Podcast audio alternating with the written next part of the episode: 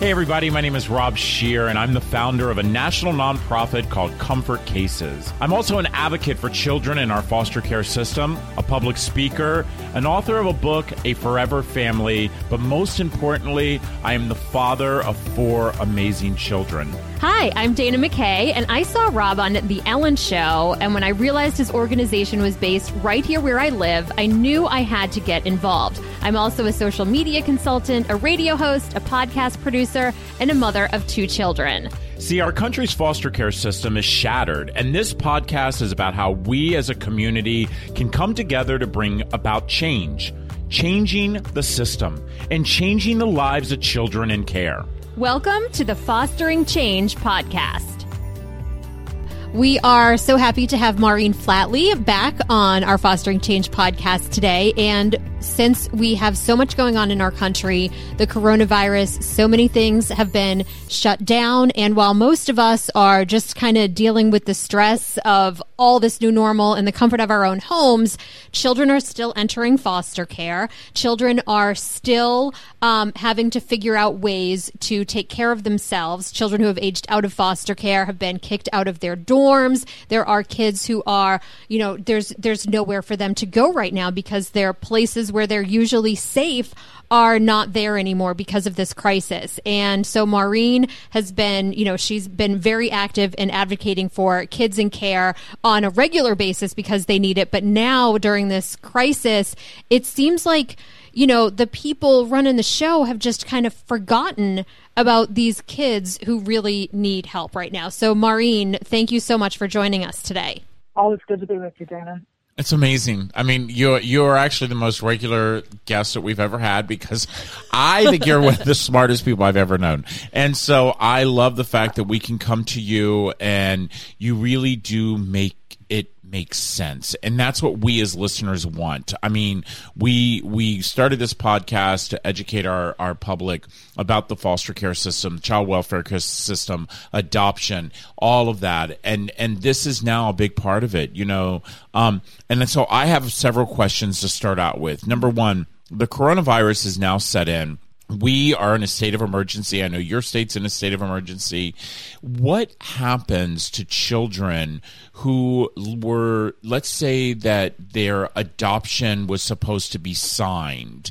Have they stopped all of the adoption signings? I that that came into my mind this morning when I woke up. I was like, because yesterday and I almost start crying. But the two days ago was my son's um, Tristan and Grayson's um, adoption day. It was the day that we had signed their their papers eight years ago. I remember the party. I remember the judge actually had to go to another courtroom because we there were so many people that showed up to watch the signing of this adoption. And I thought about that yeah. special day, and then I thought, okay, is that just not happening right now because of this? Right. So one of the most immediate things that happened, Rob, when this crisis started to break, and keep in mind that the crisis of COVID is hardest, is hitting hardest the states that have the largest population. So as you and I have discussed in the past, 75% of foster kids live in the 10 most populous states, including New York, Illinois, and California. And the, one of the first things that happened is that the courts shut down. So that's important for a lot of different reasons. So obviously, we're not going to have adoption finalized. We hope, we don't know, but we hope that at least those children are in pre-adopted placement. So whether it's been finalized or not, they're with the families that they're going to live with forever. So that would be good. But the bigger issue is that if you have kids that are at risk for abuse and neglect, removals probably aren't happening at the same rate court hearings to dispose of decision making are probably not happening. So, for instance, if you have kids, and this is the population that I'm the most concerned about right now, you've got kids that are in group homes that maybe we're going to transition to a family-based placement. You had kids that were on the bubble to get into a pre-adopted placement, but those things often require court involvement to advance the kids in the system.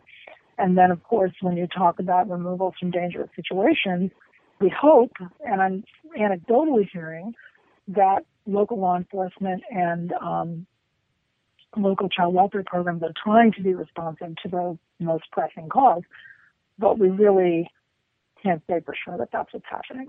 So the courts closing down has had a huge impact on what is or isn't happening on the system. I also saw something about kids who were anticipating being able to have visitation with their biological parents then not right. being able to because of the court system being shut down and i think that can also be disappointing for kids too p- parents that are trying to work on reunification and that coming to a halt too right and in another way too dana because even in those cases where they don't need the court involvement it can it, first of all everybody's trying to be socially distancing and socially isolated and so if perhaps you, your caseworker was going to take you for that visitation. Those visitations have probably by and large been shut down merely as a public health consequence.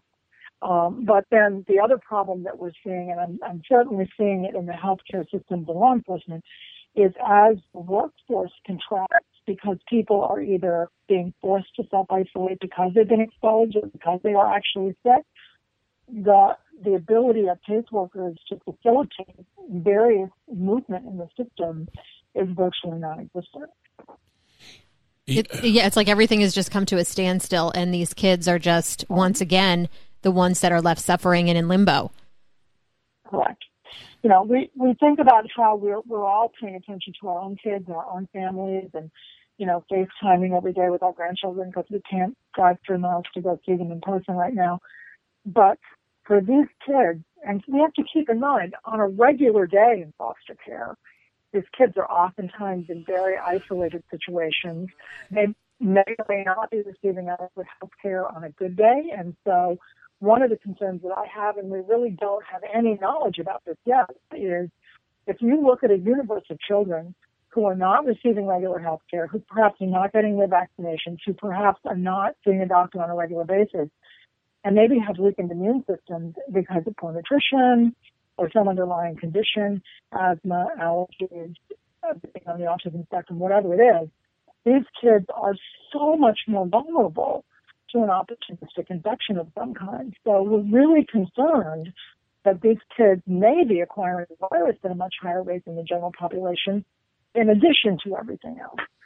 Wow. You know, I worry about the kids who are, I worry about all the kids, but I worry about the kids who are in group homes and who are in residential facilities. Oh, yeah. um, oh my God. I, I was speaking yeah. um, last week, you know, and I'm, I've been very, very open. Um, the fact that we've had a son who was in a treatment facility and we actually um, brought him home um, because of the virus. I, you know, can't say if he was ready to come home, but my baby was coming home, and if he was going to be quarantined, he's going to be quarantined with all of us. And so, um, knock on wood, it's been a really amazing two weeks. But um, one of the I, I reached out to to the head of schools last week um, to prepare his you know online learning and they said um, by the way um, they are allowing no visitations whatsoever um, right. And so, mind you, most of these kids didn't get visits anyway, but now no visitations. And so then that made right. me start thinking about group homes, where these are kids who are not in residential lockdown facilities or in, in hospitals. They're in a group home. And um, so I reached out and found out that in our area, again, they're not allowed any visitations, and social workers are allowed to do vir- virtual check ins. Yeah.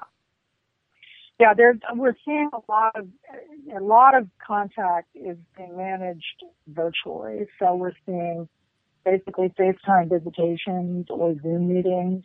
Um, you know, I, you touched on something that I actually wanted to talk about today, which is that some families um, were effectively forced to take their kids out of residential behavioral health programs and bring them home because the facilities were being forced to shut down.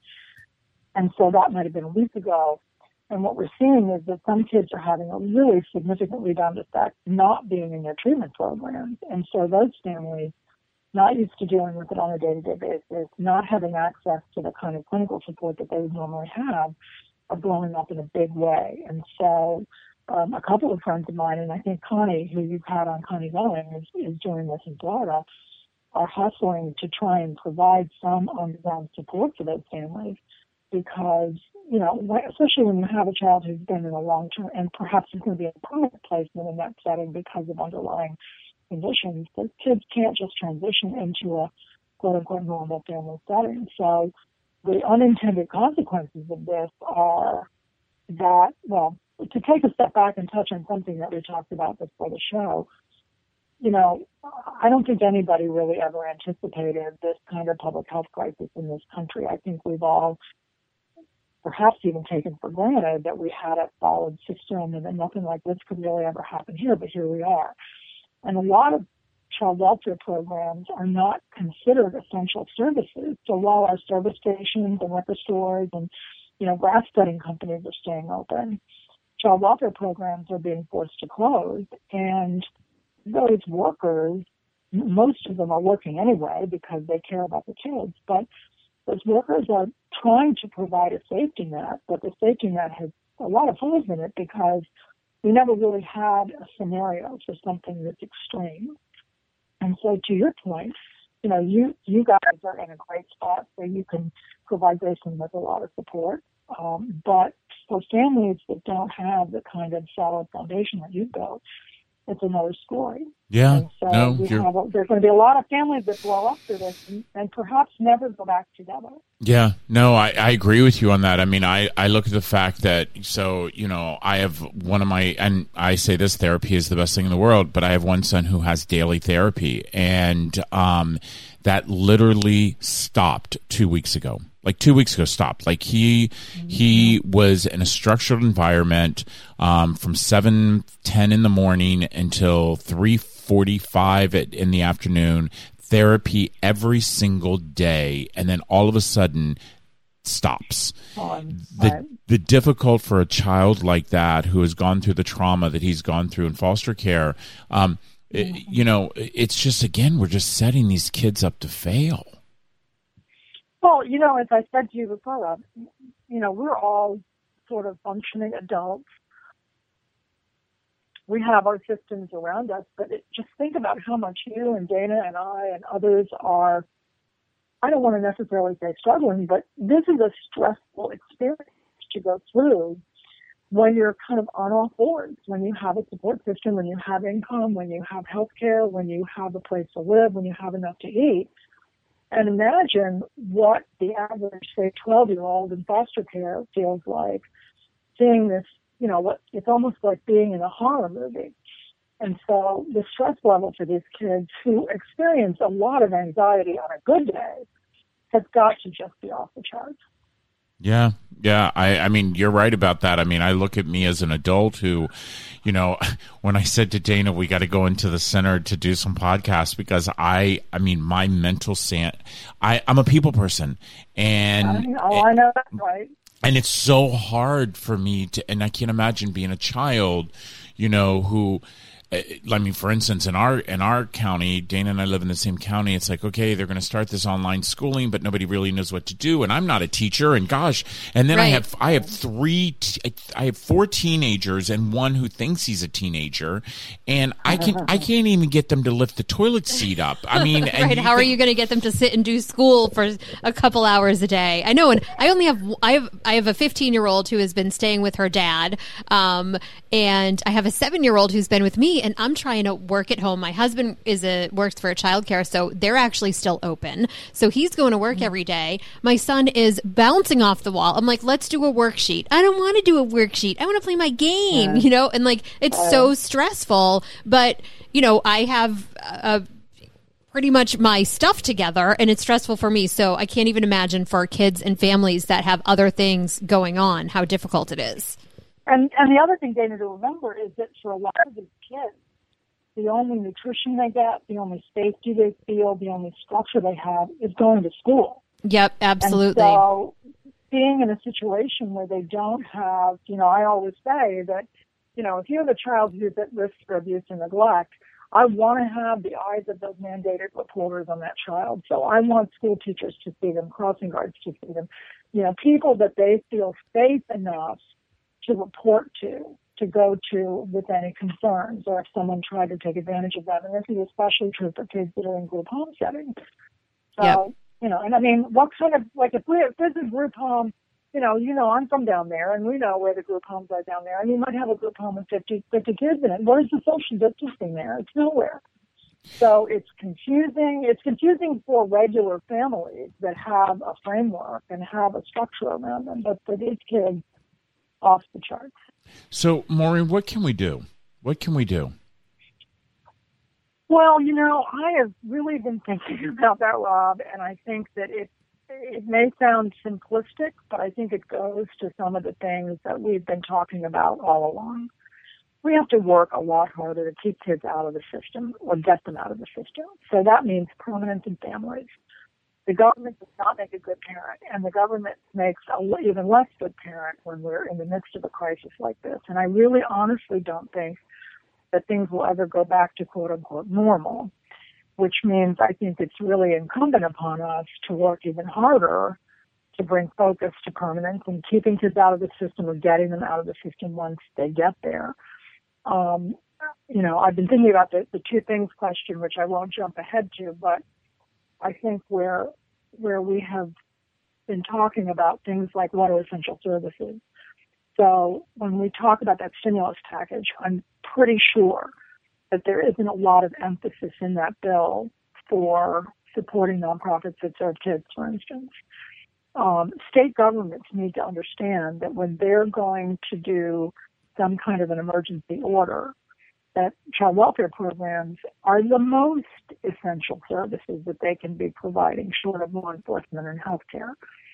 We have to make sure moving forward, and I think this is a little project for us, what are the 10 things that the government needs to do to learn from this system and make sure that these kids who deserve more, not less consideration than they get on an average day will be protected.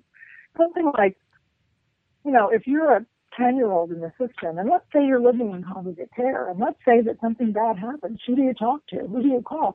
Every kid should have one person that they can call in an emergency, whether it's a teacher or a crossing guard or a babysitter. Um, we're just not thinking at that level of detail. And then, of course, underneath all of this is the fact that many kids in the system are not receiving adequate health care to begin with. So, you know, I'm thinking a lot about are we making sure that these kids are getting regular medical examinations? Are they getting their vaccinations? Are they being protected in the ways that, you know, the average child can be from this kind of a public health crisis? So it's a it's a long laundry list of things, but at the end of the day, you know, we we all know that the child welfare system is a complicated proposition to begin with, and then you add a crisis like this. And honestly, I, you know, I've thought long and hard, and we've talked a little bit. Maybe 9/11 was a comparable scenario, but not really in the same way. And I think this is going to have much more long-lasting and far-reaching implications. Um, you know, what if a kid does get sick? What if that kid, most kids in the foster care system are Medicaid recipients, so that provides a certain level of care. But, you know, who's going to make their decisions? Who's going to be their healthcare proxy? Where can their caseworkers? So we just really haven't thought this through. And I think we really have to have a lot more emphasis on, you know, what does an emergency response to this look like?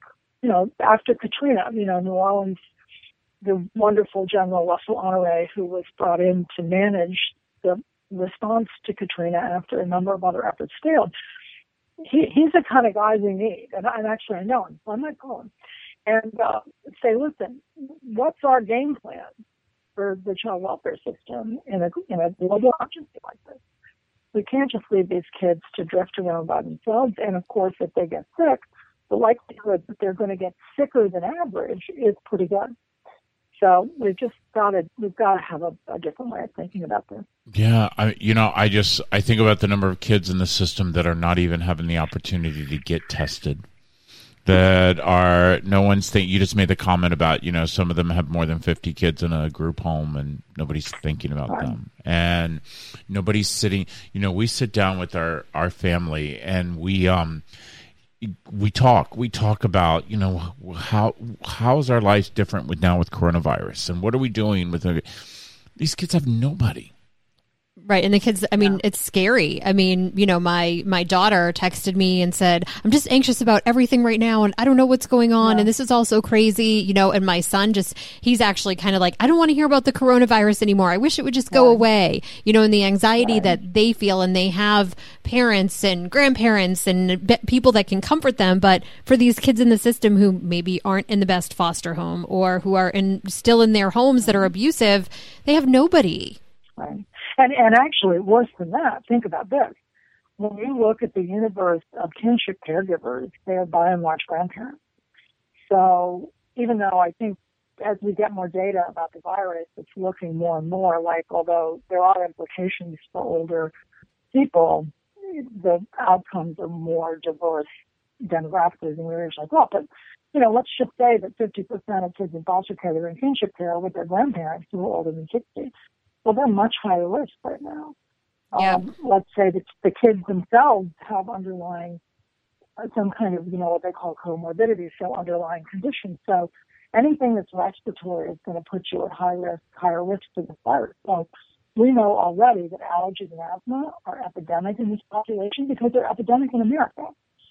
So, you know, if these kids get sick, they're going to get sicker. If their caregivers die, then what happens? So, I mean, I think it's I'm not even sure that the system is organized well enough right now to capture this kind of demographic information, but I do think that there has been some effort um, informally to capture it.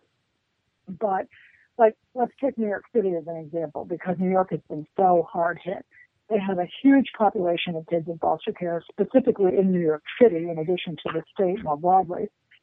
And people are starting to pay attention to what are the outcomes to kids who are living in group homes? What are the outcomes for kids who are in kinship care?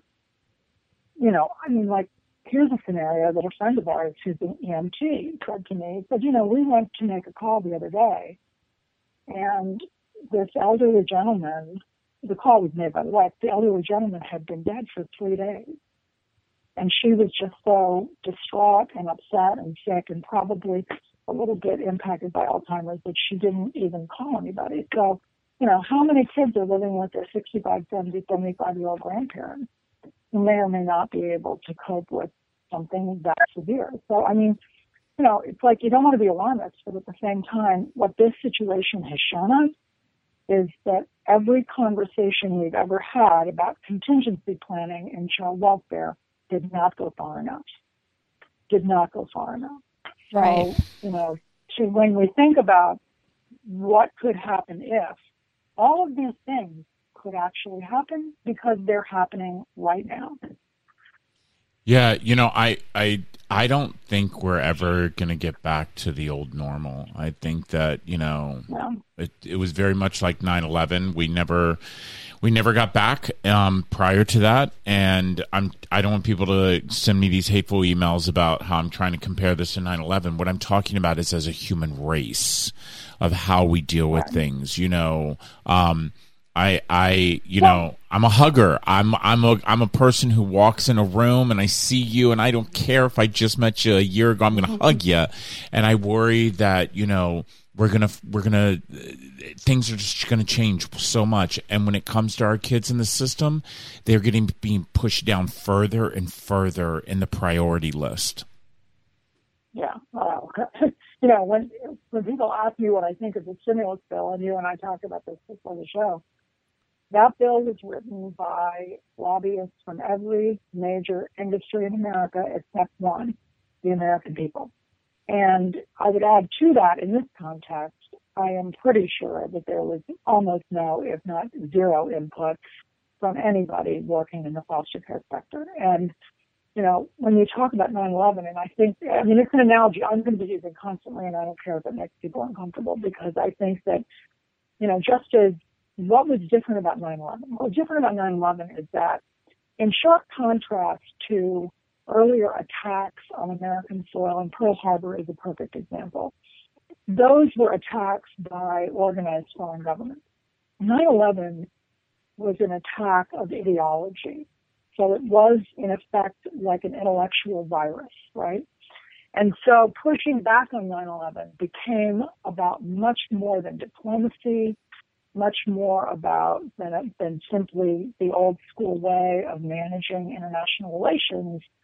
It had to employ technology and diplomacy and a whole host of complicated um, systems had to come together. And when you think about how things like air travel changed, mail changed, all of those things, I mean, not everything that, that was done worked all that well, but ultimately what I would say is that if we can make those kinds of adjustments as a country for that, and most of it was really focused on aviation security and immigration policy, we can adjust to this for children. And I think that the amount of change and the amount of impact we can have is going to be directly related to how big a voice we can put together and how much pressure was in place. And, you know, we talk about this all the time, guys. It's like, you know, who cares about kids? We pay a lot of lip service to kids in this country, but do we really care? And I think the answer is that people care, but they don't really understand the details. And there's a reason that they say the devil's in the details.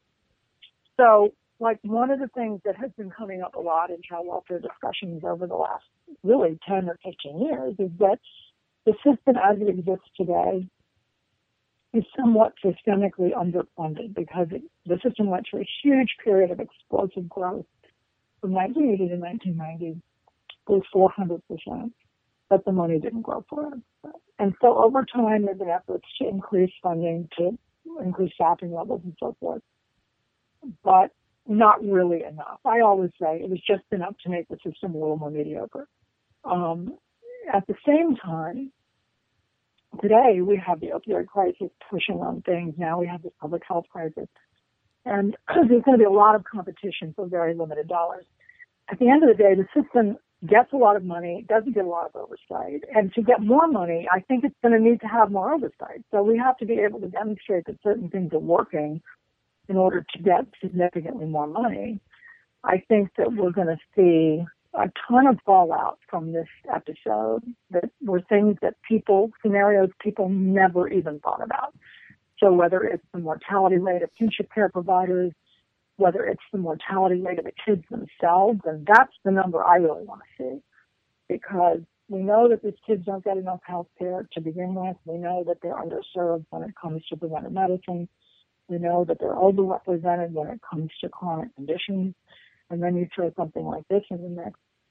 So I think it's going to be up to us to be a voice and to come together with some concrete proposals that don't just shovel more money at the problem, but shovel money at specific elements of the issue. And I think, as we said before, the number one thing is to keep kids out of the system one way or the other in the first place. So whether it's screening them out and keeping them from entering the system, and there's a lot of emphasis on that right now, the Family First Act, which was just implemented recently, is all about supporting families to keep kids out of the system. And but then also increasing the number of permanents at the other end of the system. We were talking about this the other day. We've got 25,000 kids who age out every year. And they're, and, they're, and we know those kids are not doing well. You know, I would be willing to bet that if we could quantify it, those kids are going to be disproportionately hit by this virus.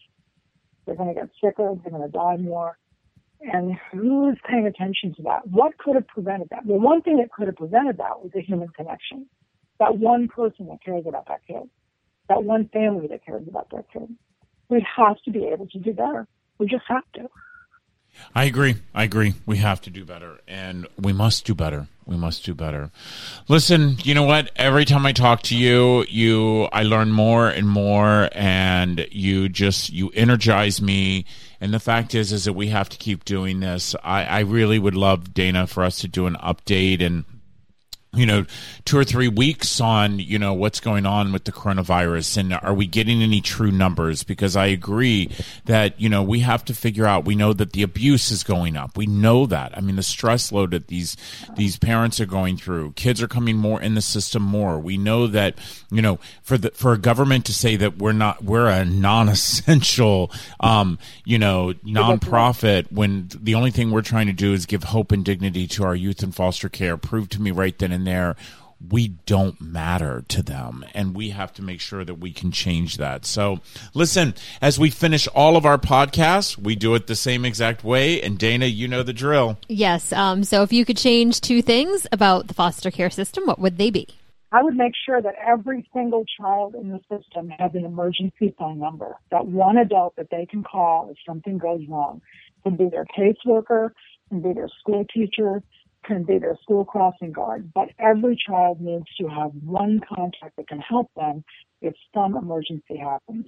The second thing is that what this virus is, I think, telling everybody is that we have to have better and more effective emergency procedures. And I think that the child welfare system lacks that on a good day, and this is not a good day. So we have to develop a strategy and action plan for how to protect children in the system as these public health problems continue to spin out of control. Those are my two things for today.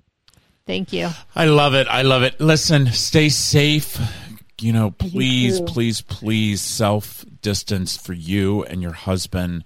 Um, I love you so much, and I'm so lucky to call you my friend. And we'll be talking Aww. again real soon. Take care. Thanks, Maureen. I love you guys. Keep up the great work. Thank Bye. you. Bye bye. Dana and I would like to thank all of you for listening to the Fostering Change podcast. You can subscribe on Apple Podcasts, Google Play, Spotify, and Stitcher. Make sure you follow Comfort Cases on Facebook, Instagram, and Twitter at Comfort Cases and check out the Fostering Change blog at comfortcases.org. So, everybody, we want to hear your stories. So, reach out to us if you would like to be a guest on the podcast. You can find me on Facebook at Rob Scheer, Instagram at Rob underscore Scheer, and on Twitter at Rob Scheer6. And please share this podcast and leave us a review. Remember, we're all part of the same community. Your zip code, it's not your community, but it's our human race. Let's all make a difference.